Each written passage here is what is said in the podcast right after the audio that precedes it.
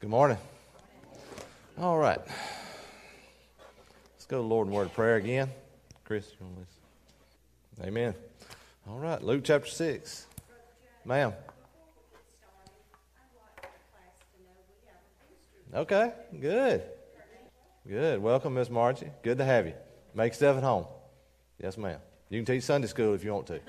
No, okay.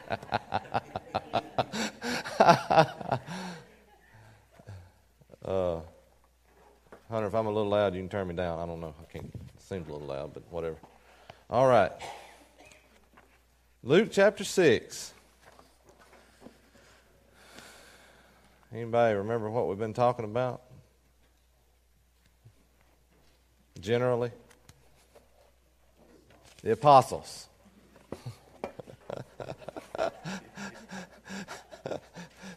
See, I prepare this to set this up and take about 5 minutes, but sometimes Chris, he'll just go right to it and it ruins my whole intro. So gets me all off track. Hunter didn't go very long this morning, so, got more time than I thought I had. Luke chapter 6, we've been talking about the apostles, so let's read. I want to make sure I read here. As we move into the apostles, my plan is to start reading different verses here, but this is a good set of scriptures. When we talk about the apostles as a whole, Luke chapter 6, verse 12 says, "And it came to pass in those days that he went out," now he being Jesus, "into a mountain to pray, and continued all night in prayer to God. And when it was day, he called unto him his disciples, and of them he chose 12, whom also he named apostles." Now, if you were here last week, that verse ought to take on a whole new light. If it don't, you were asleep. Okay, we'll talk about it a little bit. 14, "Simon, whom he also named Peter, and Andrew his brother, James and John, Philip and Bartholomew, Matthew and Thomas, James the son of Alphaeus, and Simon called Zelotes, and Judas the brother of James, and Judas Iscariot, which was the traitor." Now, Acts chapter 2. Acts chapter 2.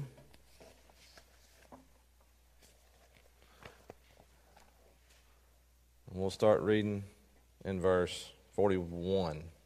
Acts chapter 2, verse 41. Now, this is after Peter preached at Pentecost. "Then they that gladly received his word were baptized, and the same day there were added unto them about 3,000 souls. And they continued steadfastly in the apostles' doctrine, and in fellowship, and in breaking of bread, and in prayers.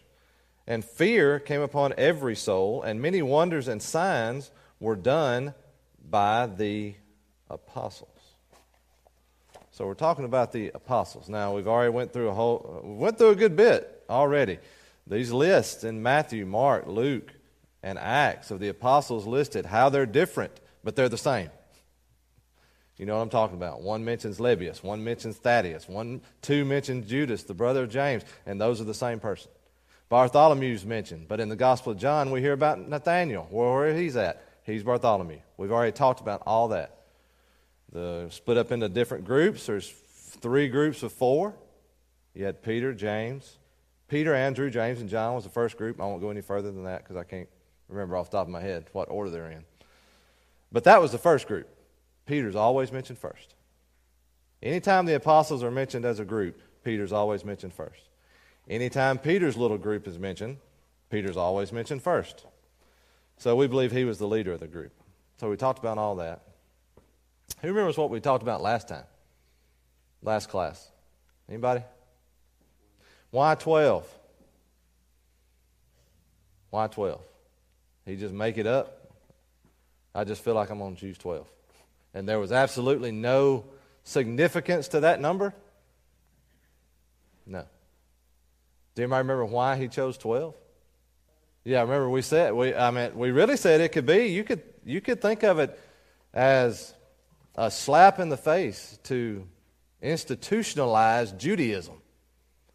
God made a covenant with the nation of Israel and appointed 12 tribes. Now, 12, we talked about that. There's a lot of that in the Bible. Numbers take significance, but don't get too deep into that. Especially don't read about it on the internet. They will take you down some rabbit holes, and a lot of it's not true anyway.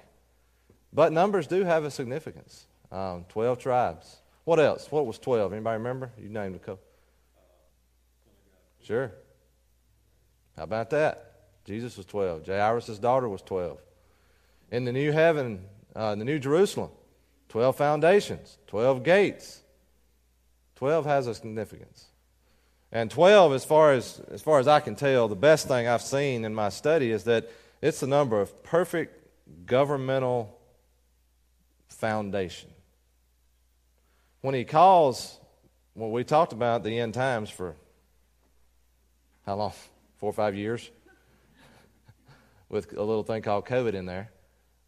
But who remembered how many Israelites he sealed to preach during the tribulation? 144,000. Guess what? That's a multiple of what number? 12. So, numbers have significance. Why did he choose 12? God made a covenant with Israel, and he appointed 12 tribes and said, this is it. But what did Israel do? They turned their back on that. And so God is making a new covenant. We're told that in the Bible. I said last week, I don't teach replacement theology. If you don't know what that is, don't even worry about it. But that's where people basically say Israel's gone and the church is the new Israel. I don't teach that. God's, yeah, why would I? It's not true. God still has a plan for his people. They still have a place. But we're told in the Bible there is a new covenant with Jesus Christ. And in this new covenant, he's appointed 12 more. 12. And they are the apostles. So it was a slap in the face of institutionalized Judaism. We also talked about he didn't choose one religious leader, not one. No scribe, no Pharisee, no Sadducee, not a single one. Now that goes against all human thinking. I mean, if you come in somewhere, you'd think you'd want to pick these leaders of the establishment. Well, I don't know. The establishment, that takes on a whole new meaning in the last several years here in America. But you would think that these religious leaders would be the ones he would want to choose, but it's not. He chose the other end of the spectrum. And that's just the truth. These guys were just fishermen. And fishermen wasn't a very prestigious occupation back then. And we'll find out some more about them. So he chose 12. And we just read in Luke 6, one of those verses, I'm over in Acts, so I'm not going to turn back, that he named them apostles. And I also said, why? So he had disciples, but he called these apostles. Now, that mixes up some people because some people don't understand there's a difference between disciples and apostles. I'm trying to move quickly here. There's a difference between disciples and apostles. Jesus had a bunch of disciples. So did other men during that time. He wasn't the only one.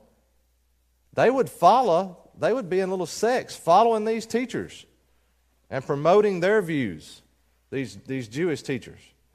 There were different ones. So he had a lot of disciples eventually, but he called 12 after he went out to pray. He came back and he called 12 and he called them apostles.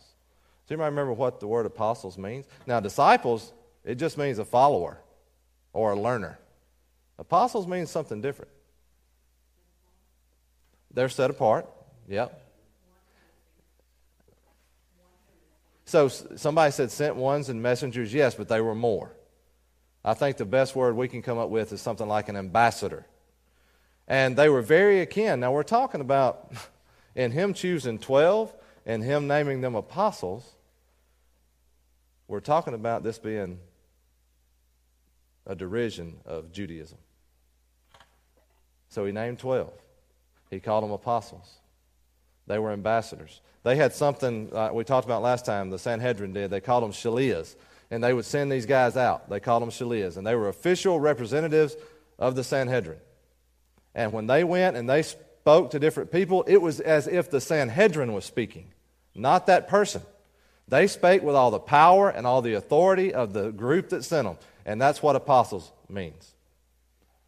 These guys turned the world upside down. That's what the Bible says. They went out and they spoke with the same power and the same authority as the one that sent them, Jesus. And they turned them, and we're still feeling their effects today. So, and those shalias, they never. I think the last thing we talked about was they never spread their own opinions. They spoke what the Sanhedrin told them to speak, and it was the same thing. Now, did the apostles mess up? Yes. They were not perfect. Even into the on into the New Testament, not perfect. But they spoke what Jesus Christ commissioned them to speak and worked the miracles that he commissioned them to work. Jesus is even called an apostle in Hebrews 3:1, capital A, apostle. So these guys, we read last time that there was a point to where Jesus took these guys that were just faces in the crowd at one time, and he set them apart, and he called them apostles for a work that he wanted them to do. So in calling these guys, it didn't mean that they were not, it didn't mean that they had perfect understanding of things, because they didn't. I do want to turn to a couple of verses here. Turn to Matthew chapter 15. Matthew chapter 15. So,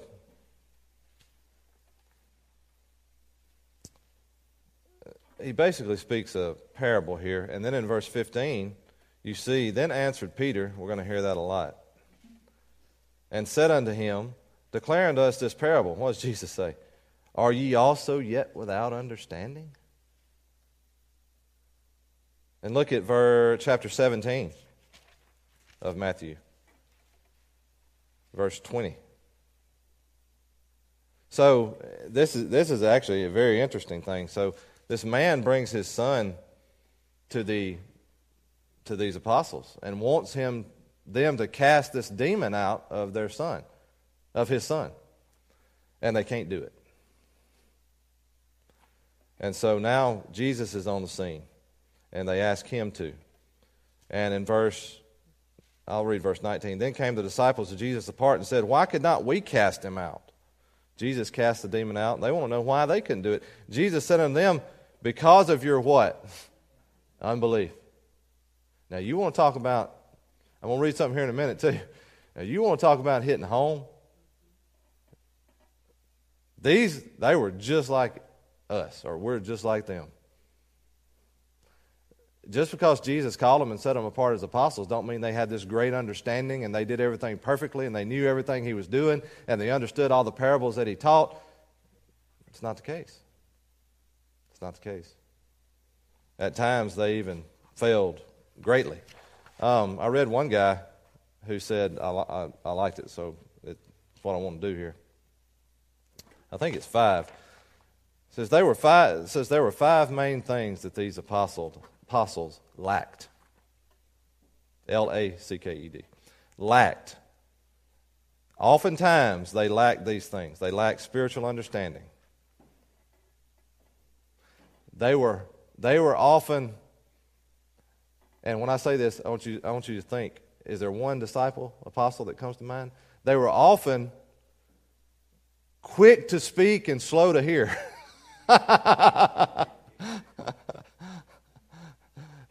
I think the Bible tells us to do the opposite. Be quick to hear and slow to speak. But a lot of times that's not how we are. Our mouth runs off first. It gets us in trouble. Then we have to go apologize, or we should. They were the same way. So they also lacked humility. I won't turn to this verse, but there's a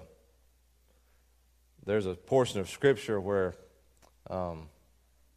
James and John's mother comes to Jesus and wants them sitting on each side of him in the kingdom.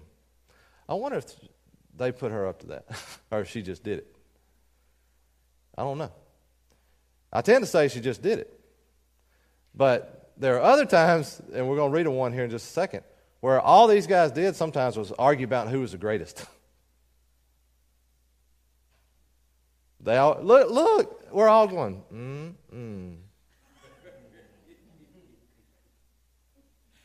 Man, if we don't get chose for something, a lot of times we get upset. Oh, he didn't shake my hand this morning. Why didn't she speak to me? Why didn't they wave at me? I thought that about somebody this morning. Had to get right.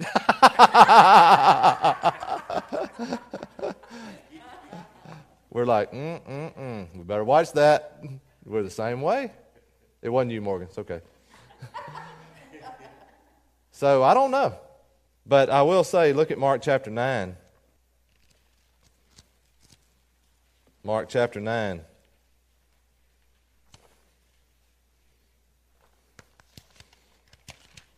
Verse 33, I believe. And then we're going outright to read this. We're going to turn to one more in Luke. Mark chapter 9, verse 33. And he, being Jesus, came to Capernaum. And being in the house, he asked them, "What is it that ye disputed among yourselves by the way?" But they held their peace. They didn't want to answer him. That's what that means.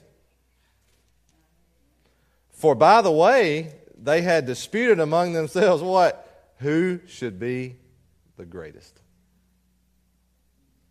Now look in Luke chapter 9, verse 46. Luke chapter 9, verse 46. Then there arose a reasoning among them, the apostles, which of them should be the greatest? They lacked humility. They wanted to be the greatest. Now, which of these argued about it? I don't know. Maybe all of them. I have no idea. I guarantee old Peter was in there. Yeah. I tend to say Peter was and John wasn't, but I don't know. James and John had some high thoughts too. So they lacked spiritual understanding at times. At times they lacked humility. At times it's unbelievable because of who we're talking about. But they even lacked faith. Turn back to Mark. I know I'm turning a lot, and that's on purpose. Mark chapter 4.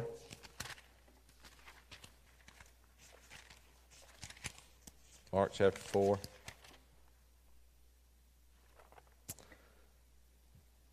So, in this same account, I know there's one.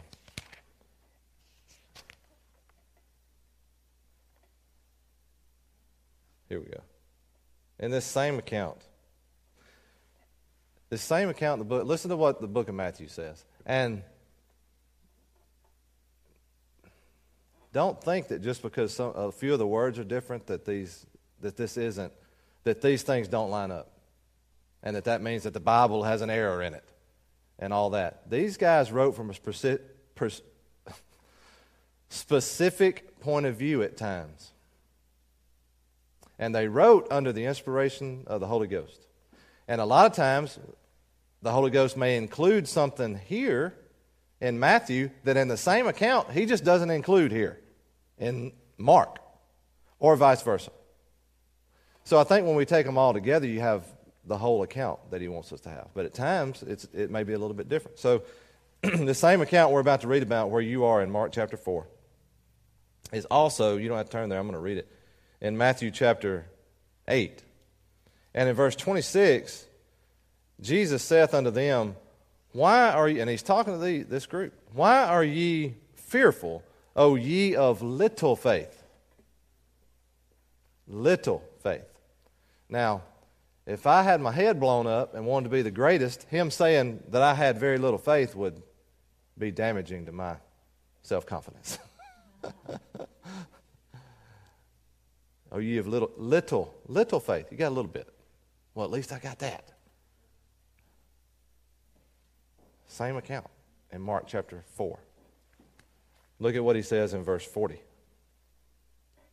And he said unto them, "Why are ye so fearful? How is it that ye have no faith?" Oh. It went from, I had a little hope, you got a little faith, to none. This is the group that he set apart to. I don't want to get into an argument about when the church started. This is the group that he set apart to build up the church of the New Testament. And here he says they have no faith. That's got to damage that ego. You ever been there? So they lacked spiritual understanding at times. They lacked humility. They lacked faith. They lacked commitment. They were all committed sometimes until the rubber met the road.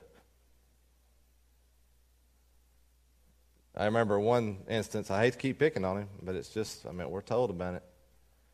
And he's the most prominent figure here, Peter, that's without a doubt. But Peter, you remember what he said. He told Jesus, Jesus told Peter, you're going to deny me. And Peter said, I'll die first. Well, was that true? No. When the rubber met the road, he denied him.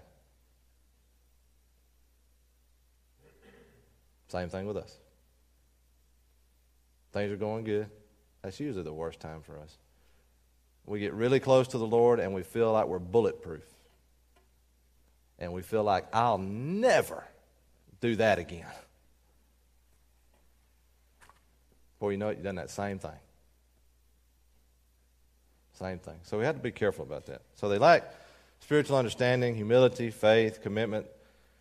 And then as we read about those demons, they lacked, when you don't have those things, you have no power. And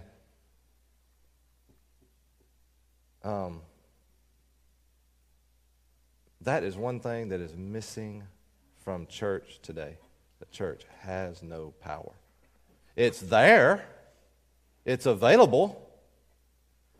But when we, as the church, spend all our time doing carnal things and spend no time in prayer and no time reading God's Word, what do you expect? Yeah.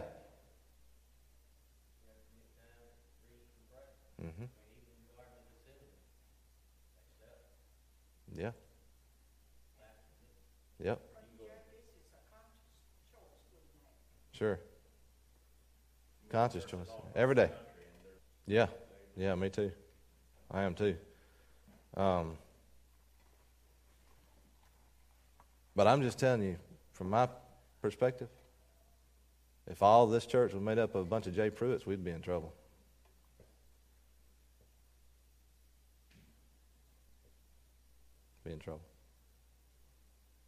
So, we have to be careful about casting stones here. And I say that because I'm the same way. We read this stuff about these guys, and we do. I looked at Ray earlier.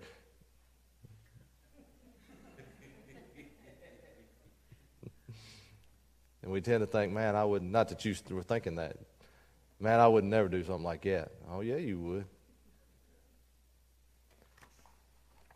Yeah, you would. Well, we have two natures.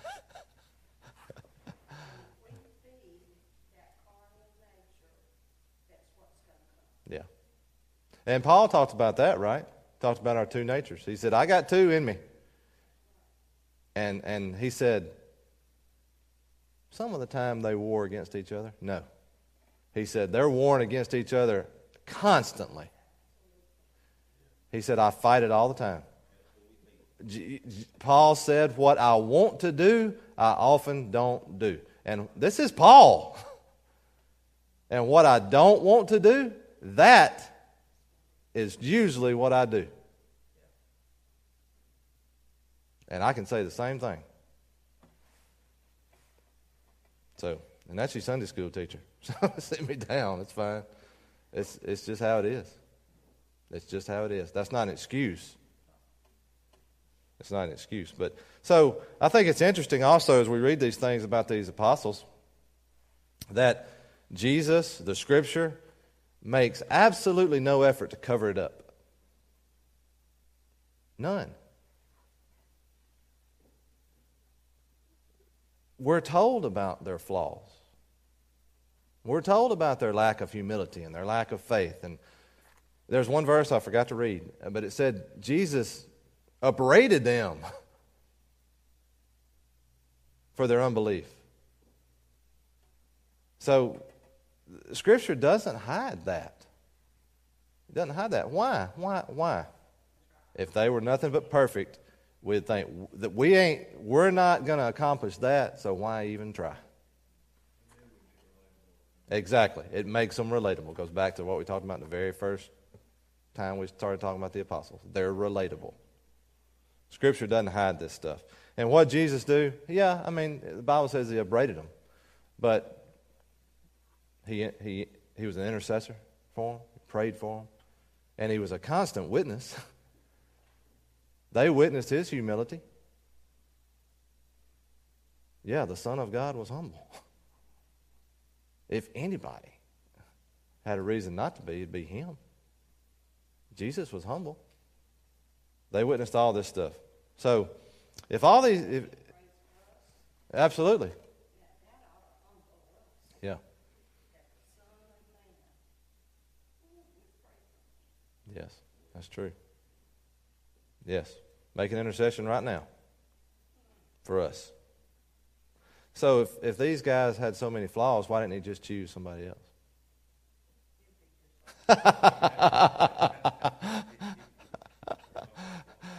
Oh, man. Can you imagine? Special position comes up at the church, and Brother Kevin chooses Greg Chapman. Realizes, no. Greg got too many flaws. I'm going to take Chris Wilburn. Well, it ain't going to be long. Oh, no. I'm going to take David Box. I hate to say it, Mr. David. Before long, no. We all got it. We're not the standard. He is. I ain't talking about Brother Kevin. I'm talking about Jesus. Because even Brother Kevin, Miss Amanda.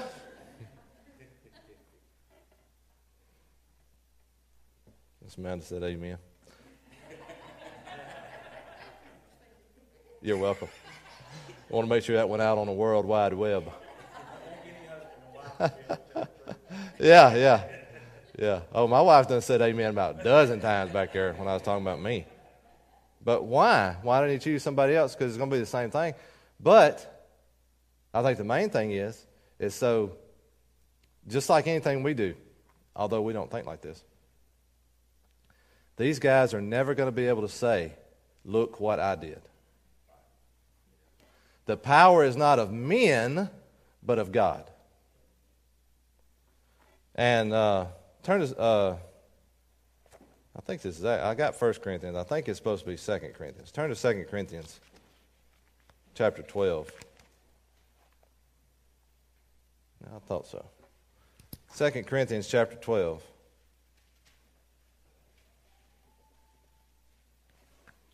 Verse 9. So Paul has a problem, and we can debate what it was all day long. But he asked the Lord 3 times to take it away from him. And it just seems to me, I mean, human nature. It seems to me, Brother David, the Lord should have just removed it. Paul, look at what he was doing on these missionary journeys, establishing churches, teaching. I mean, this is the Apostle Paul. I've got something that's bothering me. Just take it away from me so I can be more effective. And in verse 9, Paul tells us, and he said unto me, my grace is sufficient for thee, for my strength is made perfect in weakness. And then Paul says something that I cannot relate to. I'm sorry. I just can't. Not in my human flesh. I cannot relate to this. Paul says, most gladly, therefore, will I rather glory in my infirmities, that the power of Christ may rest upon me. Therefore, I take pleasure in infirmities, in reproaches, in necessities, in persecutions, in distresses for Christ's sake. For when I am weak, then am I strong. Now, I know that's true. I know it is. And I felt it in my life before, but my human flesh says, that goes against everything we believe. But his strength is made perfect in weakness. So the honor is going to go to God alone. So notice, look at Acts chapter 4 real quick, and this is probably where we're going to end. We're going to run right into talking about Peter. So this is probably going to be the end of talking about the apostles in a general sense. And we'll start looking at them individually next time, which will be 2 weeks from today. Acts chapter 4.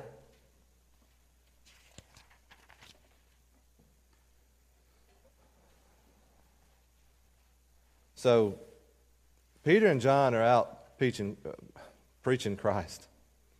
And the Sanhedrin has them arrested and brings them in. And Peter and John continue to preach Christ. Tell them some things. And look at verse 13. Now when they saw the boldness of Peter and John and perceived that they were unlearned and ignorant men, they marveled. And they took knowledge of them that they had been with Jesus.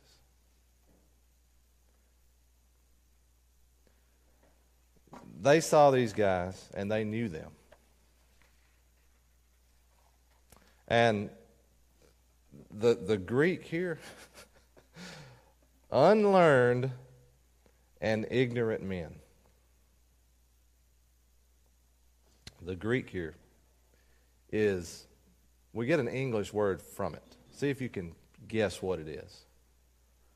The Greek here is idiotai.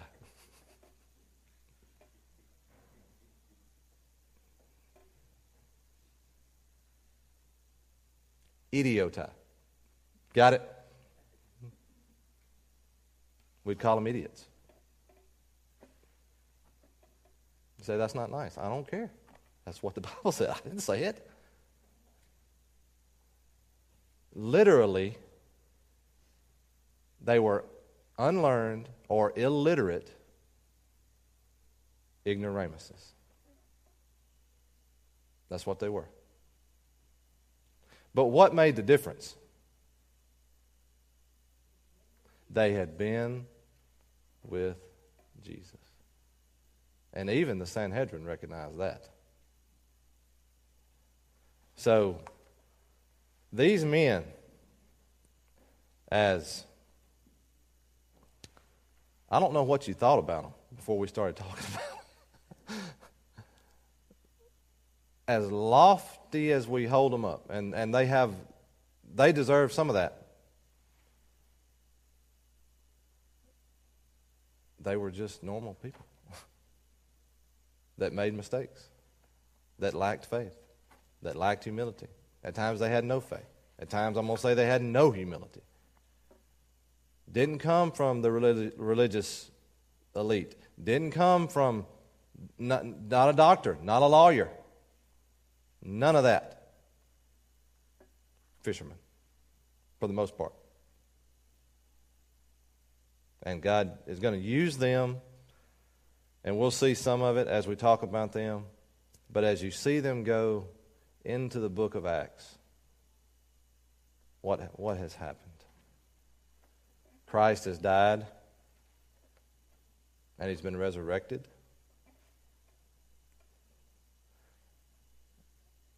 And he's ascended to heaven. But when the day of Pentecost came, they received something. Now they have the Holy Spirit. And now they can go in the power of the Holy Spirit and do these great things that we're going to see them. We'll see them do. Now, we're not just going to talk about their great things. We're going to talk about some other things, too. But next time, Lord willing, we will start talking about Peter and work our way through all 12. And like I said, that'll be 2 weeks from today. Somebody else is going to do Sunday school next Sunday, somebody that's coming with Brother Tom.